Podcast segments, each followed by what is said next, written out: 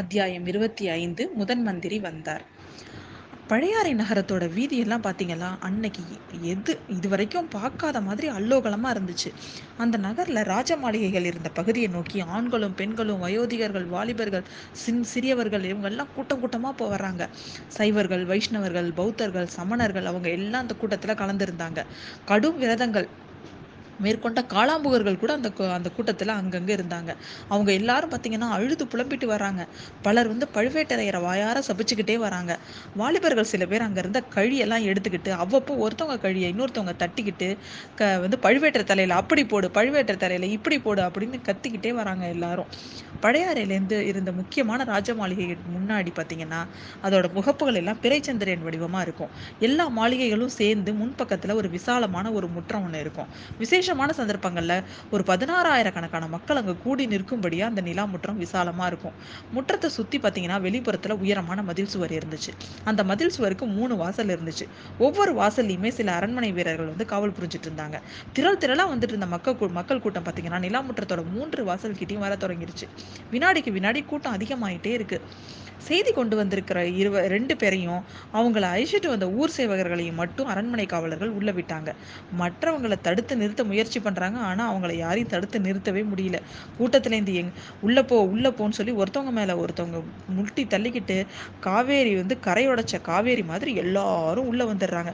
கொஞ்ச நேரத்துல பாத்தீங்கன்னா நிலாமுத்தம் ஃபுல்லா மக்கள் நின்றுட்டு இருக்காங்க இந்த மாதிரி ஜனங்கள்லாம் கட்டுக்காவலெல்லாம் மீறி நிலாமுத்த முத்தத்துல வந்துட்டு இருக்கிறப்போ ஏற்பட்ட ஆரவாரத்தை தான் செம்பியன் மாதேவி நம்ம மதுராந்தகனோட பேசிட்டு இருக்கும்போது கேட்டாங்க.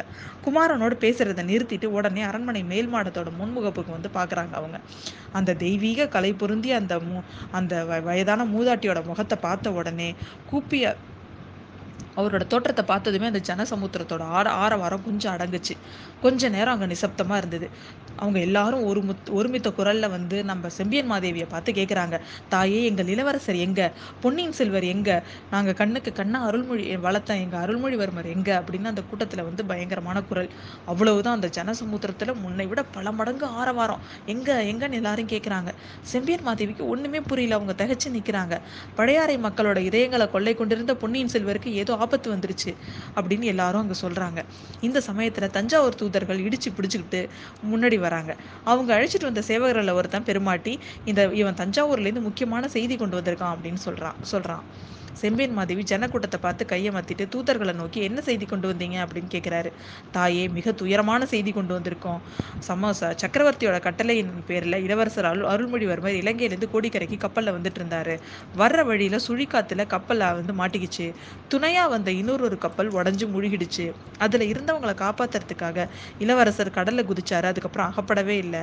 கடல்லையும் கடற்கரையிலையும் தேர் தேடுறதுக்கு ஏற்பாடாயிருக்கு. சக்கரவர்த்தியும் மலையமான் மகளும் இந்த செய்தியை கேட்டு ரொம்ப துயரத்தில் இருக்கிறாங்க. அதனால உங்களையும் மதுராந்தக தேவர் இளைய பிராட்டியையும் உடனே புறப்பட்டு தஞ்சைக்கு வரும்படி சக்கரவர்த்தி எங்கள் மூலம் செய்தி அனுப்பியிருக்கிறாரு அப்படின்னு சொல்றாங்க. இந்த மாதிரி தூதர்கள் சொன்னதுமே செம்பியன் மாதேவி அப்படியே பார்த்தீங்கன்னா அவங்க கண்ணிலேருந்து தார தாரையா கண்ணீர் வழியுது. கூட்டத்தில் இருக்க ஜனங்கள்லாம் ஓன்னு கதறாங்க. தாயே நீங்க தஞ்சைக்கு போகக்கூடாது. இளைய பிராட்டியும் தஞ்சைக்கு போகக்கூடாது. சக்கரவர்த்தி இங்க வரும்படி செய்யுங்க அப்படின்னு எல்லாரும் கத்துறாங்க. பொன்னியின் செல்வர் கடல்ல மூழ்கிட்டாருங்கிறது பொய். பழுவேட்டரைகள் தான் அவரை கொண்டுட்டாங்க அப்படிங்கிறாங்க இன்னொரு இன்னொரு ஒரு கும்பல். மதுராந்தகருக்கு இனி தஞ்சைக்கு மதுராந்தகரும் இனி தஞ்சைக்கு போகவே கூடாது. இங்கே தான் இருக்கணும் அப்படின்னு இன்னொரு ஒரு குரல். இளைய பிராட்டி எங்க? அவர் அவங்கள நாங்க பார்க்கணும் அப்படின்னு எல்லா குரல்ல வந்து கத்துறாங்க. செம்பியன் மாதேவி தன் கிட்ட இருந்த ஒரு பொண்ணை கூப்பிட்டு இளவரசியை கூட்டிட்டு வர சொல்றாங்க.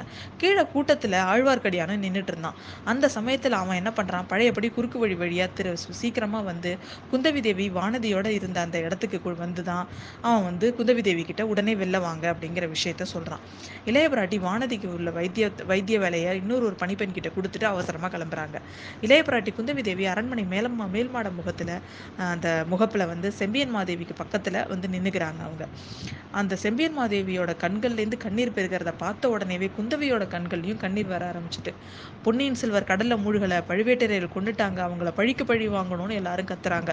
சக்கரவர்த்தியையும் பழுவேட்டரையர்கள் சிறையில் வச்சிருக்காங்க. அவங்கள விடுவிச்சு அழைச்சிட்டு வரணும். இளவரசி கட்டளை இட்டா இந்த கணமே நாங்கள் எல்லாரும் புறப்படுறோம் அப்படிங்கிறாங்க. அங்கே இருக்கிறவங்க எல்லாரும். இந்த மாதிரி அந்த கூட்டத்தில் இருக்கிறவங்க எல்லாம் இளைய பிராட்டியை பார்த்து கத்துறாங்க. குந்தவியோட மனம் தீவிரமாக சிந்தனை பண்ணுது. இளவரசர் உயிரோடு இருக்கிறாருங்கிற உண்மையை இப்போ சொல்லக்கூடாது. ஆனால் ஜனங்களையும் நம்ம சமாதானப்படுத்தி அனுப்பணும். அதுக்கு என்ன பண்ணலாம்னு யோசிக்கிறாங்க. உடனே என்ன பண்ணுறாங்க கண்ணில் கண்ணீரை உடனே தொடச்சிக்கிட்டு ஜனவரிசையில் முன்னாடி நின்னவங்களை இளவரசி பார்க்குறாங்க அதுக்குள்ளே ஆழ்வார்க்கடியான வந்தியத்தேவனும் அங்கே வந்து நின்றுட்டு இருந்தாங்க. ஆழ்வார்க்கடியானை பற்றி இளைய பிராட்டி மேலே வர்றபடி சொல்கிறாங்க ஆழ்வார்க்கடியானும் மேலே போகிறான் அவனோட காதில் குந்தவி பிராட்டி எதுவும் சொல்கிறாங்க உடனே ஆழ்வார்க்கடியான் என்ன பண்ணுறான் ஜனங்களை பார்த்து கையமத்துறான் இடி முழக்கம் மாதிரி அவனோட பெரிய குரலில் சொல்கிறான் பொன்னியின் செல்வர் இறந்திருப்பாருன்னு இளைய பிராட்டியால் நம்ப முடியல. முன்னொரு சமயம் காவேரி தாய் இளவரசரை ஏந்தி காப்பாத்தினது மாதிரி சமுத்திரராஜனும் அவரை காப்பாற்றியிருப்பான் அப்படின்னு அவங்க நம்புகிறாங்க நிமித்தக்காரனை கேட்டதில் அவனும் அதே மாதிரி தான் சொல்கிறான் இளவரசரை தேடி கண்டுபிடிக்க இளைய பிராட்டி தக்க ஏற்பாடு செய்வாங்க. உங்களை எல்லாம் நிம்மதியாக வீட்டுக்கு திரும்பி போகும்படி கேட்டுக்கிறாங்க அப்படின்னு சொல்கிறான் அவன். இதை கேட்டதுமே அந்த ஜனக்கூட்டத்தில் ஒரு பெரிய ஆசை ஆஸ்வாச நெடுமூச்சு. நிமித்தக்காரன் எங்க அவன் வாயால சொல்லட்டும் அப்பதான் நாங்க நம்புவோம் அப்படிங்கிறாங்க. இதுதான் சமயம்னு வந்தியத்தேவன் தாவி தாவி குதிச்சு மேல் மாடத்துக்கு போறான். ஆழ்வார்க்கடியான் கிட்ட போய் நின்னுக்கிட்டு இளவரசருக்கு பெரிய கண்டம் இருந்தது உண்மைதான் ஆனா அவரோட உயிருக்கு அபாயம் ஒன்றும் ஆகல விரைவில் கிடைச்சிருவாரு அப்படிங்கிறான். உனக்கு எப்படி தெரியும் அப்படிங்குது ஒரு குரல். நான் நிமித்தக்காரன் அப்படிங்கிறான் அவன். போய் நீ சொல்றது போய் நீ நிமித்தக்காரன் இல்லை நீ ஒற்றன் அப்படிங்கிறது அதே குரல். வந்தியத்தேவன் அந்த குரலுக்கு யாருன்னு பார்த்தா அது வைத்தியர் மகன். பைத்தியக்காரா என்னையா ஒற்றன்னு சொல்ற நான் யாரோட ஒட்டுறேன் அப்படின்னு கேட்குறான் நீ வந்து பழுவேட்டர்களோட ஓட்டுறேன் அப்படிங்கிறான் வைத்தியரோட மகன். என்ன சொன்ன? அப்படின்ட்டு என்ன பண்றான்? நிலாமுற்றத்திலேருந்து வந்தியத்தேவன் அப்படியே மேல் மாடத்திலே அந்த மேல் மாடத்திலேருந்து நிலாமுற்றத்துக்கு அப்படியே குதிக்கிறான். ரெண்டு பேருக்கும் துவந்த யுத்தம் ஆரம்பமாகுது. சண்டைனா எல்லாருக்கும் எல்லா காலத்துலையும் பிடிக்கும் தானே? வந்தியத்தேவனும் வைத்தியர் மகனுக்கும் நீண்ட சண்டை. அந்த இடத்துல இடைவெளி விட்டு ஜனங்கள் வட்ட வடிவமாக நின்று வேடிக்கை பார்க்க ஆரம்பிச்சிடுறாங்க. மேல் மாடத்தில் இருந்தவங்களுக்குலாம் ஒரே கவலையாக அதை பார்த்துட்டு இருக்காங்க. இந்த மாதிரி இருக்கிற சமயத்தில் பார்த்தீங்கன்னா வாச பக்கத்தில் வாசல் பக்கத்துலேருந்து சங்கநாதமும் கொம்புகள் முழக்கமும் கேட்குது முதன் மந்திரி அனிருத்த பிரம்மராயர் வருகிறார் வழிவிடுங்கள் அப்படின்ற குரல். அந்த பெருங்கூட்டத்துல முதன் மந்திரிக்கு தானாவே வழி ஏற்படுது.